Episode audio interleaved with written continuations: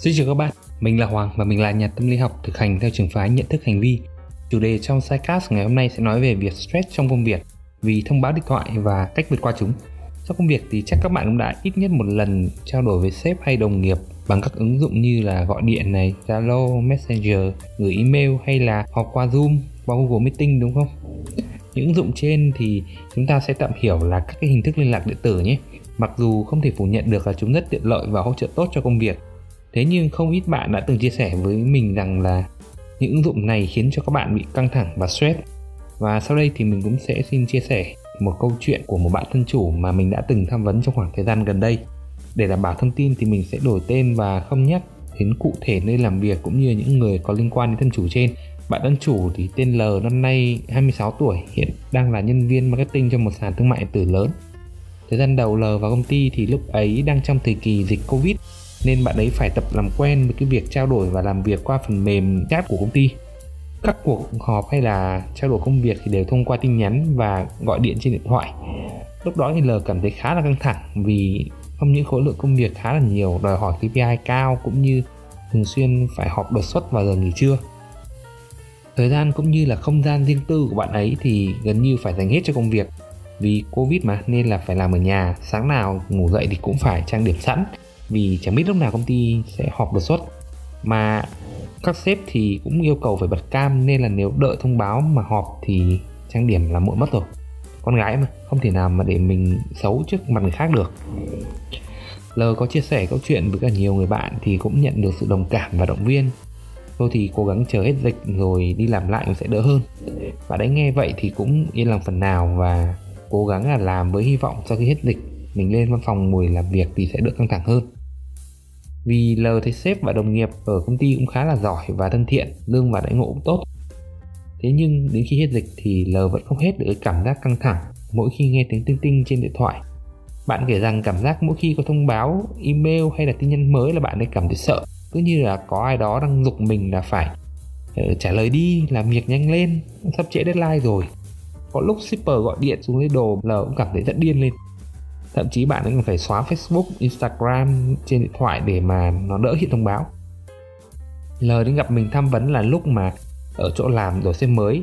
Người sếp mới này thì rất hay liên lạc và trao đổi công việc qua điện thoại. Nhiều khi là hết giờ làm rồi hay là ngày nghỉ thì sếp cũng liên lạc để trao đổi công việc ừ, những cái vấn đề để phát sinh ấy. Với người sếp cũ thì anh này luôn tôn trọng cái giờ nghỉ của nhân viên nên là cũng hạn chế tối đa cái việc là phải trao đổi công việc ngoài giờ mà đấy, với L thì đã có sự căng thẳng từ trước rồi, nên là hiện tại L thì luôn trong trạng thái là lo lắng và sợ hãi mỗi khi mà nghe tiếng thông báo điện thoại.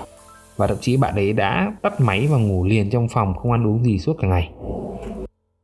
Không biết các bạn đã từng rơi vào cái hoàn cảnh giống L hay chưa? Và các bạn có thấy căng thẳng mỗi khi tiếng chuông điện thoại reo lên vì công việc hay không? Cá nhân mình thì cũng đã từng gặp khá nhiều bạn nhân viên văn phòng rơi vào tình cảnh giống L, đặc biệt là thời gian sau dịch lý do để giải thích cho cái điều này thì thứ nhất là bản thân quá trình giao tiếp tại nơi làm việc thì đã là nguồn gốc để gây căng thẳng và lo lắng cho người đi làm rồi. Và điều này xảy ra từ rất lâu trước khi chúng ta sử dụng liên lạc điện tử cho công việc. Bạn được tưởng tượng nhé sếp tổng ló đầu ra khỏi văn phòng và gọi bạn vào bán công việc. Hay là trưởng nhóm gọi điện yêu cầu bạn báo cáo tiến độ dự án thì bạn sẽ cảm thấy thế nào? Những tình huống như vậy thì thường sẽ tạo ra căng thẳng. Lý do thứ hai có thể khiến cho bạn căng thẳng là giờ đây công nghệ đã phát triển và tạo thuận lợi cho các cuộc trò chuyện thì ranh giới giữa công việc và cuộc sống cá nhân của mỗi người bị phá vỡ. Nhân viên không cần phải có mặt ở văn phòng nữa mà giờ đây họ có thể nhận được yêu cầu họp đột xuất ngay khi đang nấu ăn ở nhà hoặc là thậm chí đang đi chơi. Cảm giác như là mọi người cần phải làm việc 24 trên 7 vậy và không có ngày nghỉ. Điều này thì có thể làm bạn kiệt sức. Lý do thứ ba là việc nhắn tin hay gọi điện thì thường là không đạt được hiệu quả khi giao tiếp không như là gặp mặt trực tiếp thì nhắn tin trên điện thoại rất là dài dòng và thường là không nói hết ý được. Và hơn nữa thì khi chúng ta giao tiếp ấy đâu phải chỉ có mỗi việc là mình nhận thông tin từ sếp, xem mà sếp đã nói gì là đủ đâu. Cái quan sát sắc mặt này, giọng điệu cũng quan trọng không kém để mà người nghe có thể nhận biết được cái mục đích của người nói và từ đó có những cái phản hồi phù hợp. Mọi thứ gửi qua tin nhắn hay là gọi điện thì cũng đều yêu cầu là mọi người phải trả lời và phản hồi ngay thế nên là chúng ta có một cái mâu thuẫn đây, đúng không? Chúng khiến cho mọi người lo lắng và căng thẳng, không biết là mình có hiểu đúng ý sếp hay đồng nghiệp của mình gửi trong tin nhắn hay không. Vậy, đi làm công ăn lương thì làm sao để giảm được căng thẳng trong công việc? Do các hình thức liên lạc điện tử gây ra. Chả nhẽ cứ tinh tinh là đầu óc lại rối bời. Rất may là có một số cách hiệu quả mà các thân chủ của mình đã áp dụng. Và mình xin chia sẻ ba cách mà mọi người thường áp dụng và có hiệu quả nhất nhé. Cách đầu tiên là bạn luôn cần giữ cái ranh giới giữa thời gian cá nhân và thời gian dành cho công việc. Vì bạn cần phải hiểu là công việc sẽ luôn luôn phát sinh, nên bạn có dành hết quỹ thời gian của mình trong một ngày thì bạn cũng chẳng thể nào giải quyết hết được. Vì vậy, hãy tận hưởng khoảng thời gian riêng tư quý báu của bản thân mình. Tắt thông báo của điện thoại, máy tính để có thể dành thời gian tập trung làm các công việc khác hơn. Cái thứ hai là bạn sẽ không trả lời ngay các tin nhắn hay là cuộc gọi lỡ liên quan công việc việc cố gắng ép bản thân mình phải giải mã mọi thông điệp mà sếp hay là khách hàng hay đồng nghiệp mình gửi và phản hồi ngay lập tức thì cũng không giúp cho bản thân mình suy nghĩ thấu đáo vấn đề hơn và còn gia tăng mức độ căng thẳng và lo lắng cho bạn nữa. Cách thứ ba là các bạn nên trao đổi thẳng thắn với sếp, đồng nghiệp hay khách hàng về mong muốn có được những khoảng thời gian riêng tư dành cho cá nhân.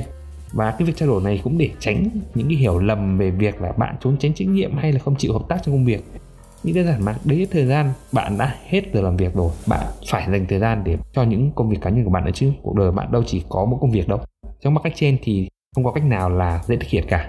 Nó sẽ yêu cầu nỗ lực và đôi khi là cả sự dũng cảm của chính bạn. Một số trường hợp sẽ cần bạn phải thực hiện cả ba cách trên cùng lúc để có được kết quả tốt nhất. Thế nhưng thì mình đã có những thân chủ thực hiện theo và thực, thực sự họ đã thành công nên mình rất hy vọng đây có thể là những gợi ý hữu ích dành cho các bạn mà đang rơi vào cái tình cảnh giống như là trường hợp bạn L kể trên vậy bạn có cảm nghĩ gì sau khi nghe xong podcast lần này và bạn có thấy những cái gợi ý của mình là hữu dụng không và bạn có thêm những gợi ý nào hoặc những phương pháp nào để đối phó căng thẳng do hình thức liên lạc điện tử không thì hãy cùng bình luận cho mình và mọi người biết nhé. Và đừng quên, mình sẽ ra podcast vào 19 giờ tối thứ ba và thứ bảy hàng tuần. Xin chào và hẹn gặp lại các bạn trong các số sidecast lần sau.